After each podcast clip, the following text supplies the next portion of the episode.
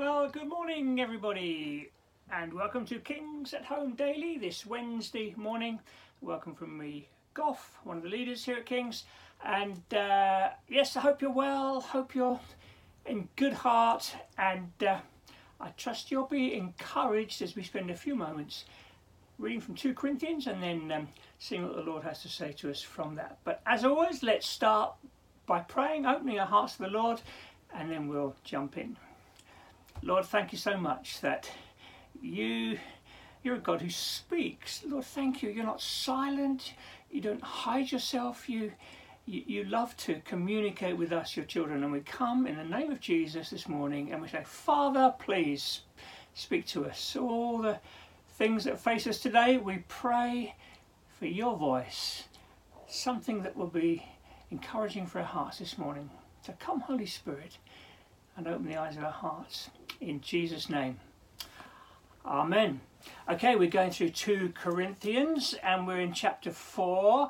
Um, I've said over these last few days, Paul is uh, having a bit of a tussle with these, these dear Christians in Corinth. They're kind of re- they've been rejecting him in favour of some rather flashy speakers and so on. Um, uh, and uh, Paul's having to sort of just uh, uh, win them, win their hearts afresh, really making the point that it's not about our reputations, it's not about how eloquent we are, it's, it's about the life of the risen Lord Jesus in us.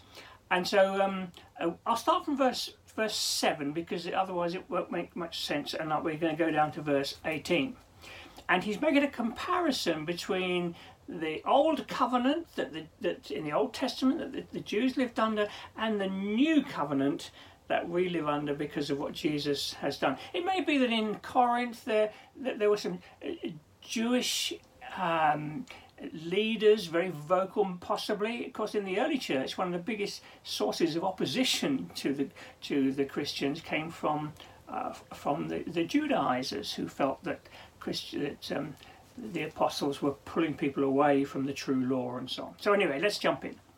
Now, if the ministry that brought death, which was engraved in letters of stone, came with glory, speaking of the old covenant. People just couldn't live up to the law the Ten Commandments because it, it was coming at them from the outside instead of the inside. And you know what that's like. Trying to live up to the rules, trying so hard, doesn't work. The Israelites, they couldn't look on the face of Moses because of its glory, transi- tr- transitionary though it was. Well, not even the ministry of the Holy Spirit, but even more glorious.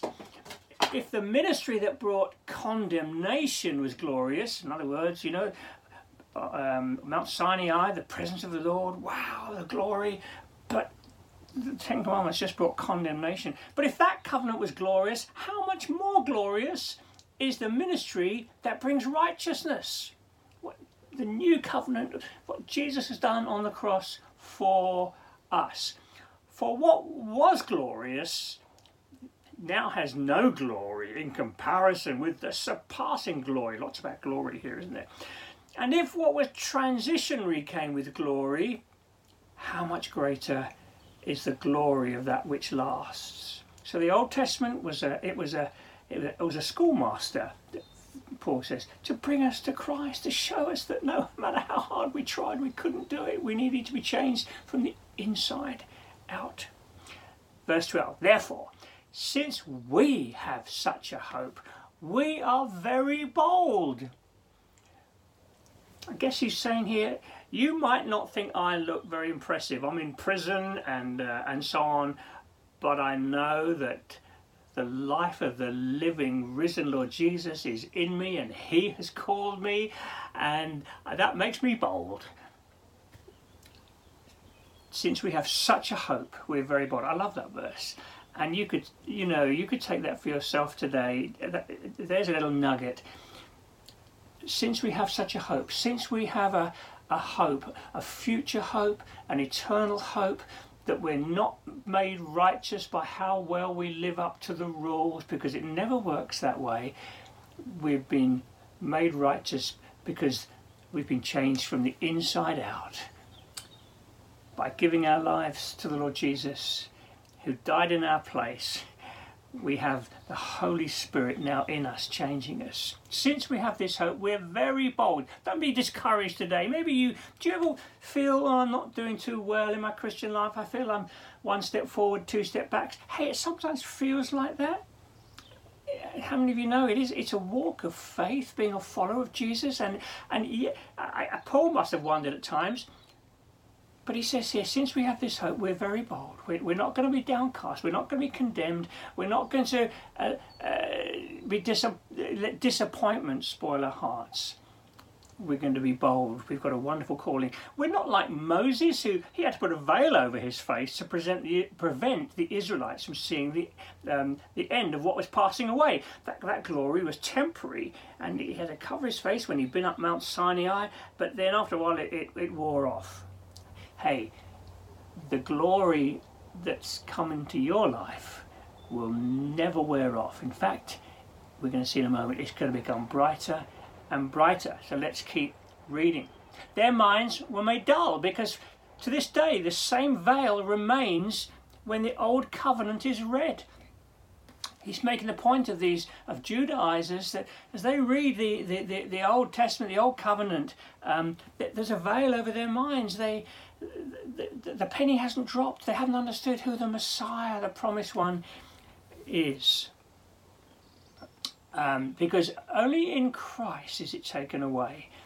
Uh, even to this day, when Moses is read, uh, a veil, it covers their hearts. But whenever anyone turns to the Lord, the veil is taken away. Isn't that beautiful? Anyone turns to the Lord, it's it's a it's a wow I, I see now I understand I love that verse I've read it before 2 Corinthians 4 verse 6 for uh, the God who said let, let God who said let light shine in the darkness has shone into our hearts to give us the light of the knowledge of the glory of God in the face of Jesus Christ whenever anyone turns to the Lord the Lord Jesus the veil's taken away. Well, I get it. He's the Saviour of the world. He's, he's my Saviour. Now, the Lord is Spirit, and where the Spirit is, there's freedom. And we all who with unveiled faces contemplate the Lord's glory are being transformed into His image with increasing glory which comes from the Lord. In other words, the way that you and I grow in our Christian lives is to continually be looking to strengthen our relationship with with Jesus. He he's the focus. And you know, I was reading uh, that story about the, the, the, those disciples on the road to Emmaus yesterday, and you know, there, they were. Do you remember walking back from Jerusalem? They, they, they were miserable and so on, and and Jesus came alongside them. They didn't know it was him. And, uh, and he just began to open the scriptures and show how they all point to Jesus.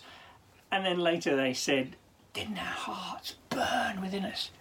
Folks, your relationship with the Lord Jesus really, really matters. He is your Saviour. He's, he's the one that, who, who, gave himself for us. Uh, we, we, we want to we want to lift him up. We want to uh, we want to worship him and make much of him because it's in turn as we do that we're being changed we're being transformed and one day we're going to be like him when we see him as he is and and so really it, it should be the uh, the desire of our hearts each day as as followers of jesus lord i want to please you today lord jesus i want to I want to be pleasing to you. I want to be more like you. May my actions and reactions uh, be pleasing to you. You remember people used to wear their little bands around their wrists, you know, what would Jesus do? Double, anyway, those letters. And it's a, it, it's a good thing. You know, we, we, he, he's the one who gave himself for us. We, we're following him. And one day we're going to be like him as we keep our eyes on him and uh, not let ourselves be discouraged. So have a good day. Hey, let there be a song in your heart today. I, you know, I'm missing singing more than ever. It's such an important part of being a follower of Jesus. A song, bringing a song to the Lord. Go on, find a song as you go on your way today, and uh, let your heart be glad in the Lord. God bless you, and I will see you again tomorrow morning. Bye now.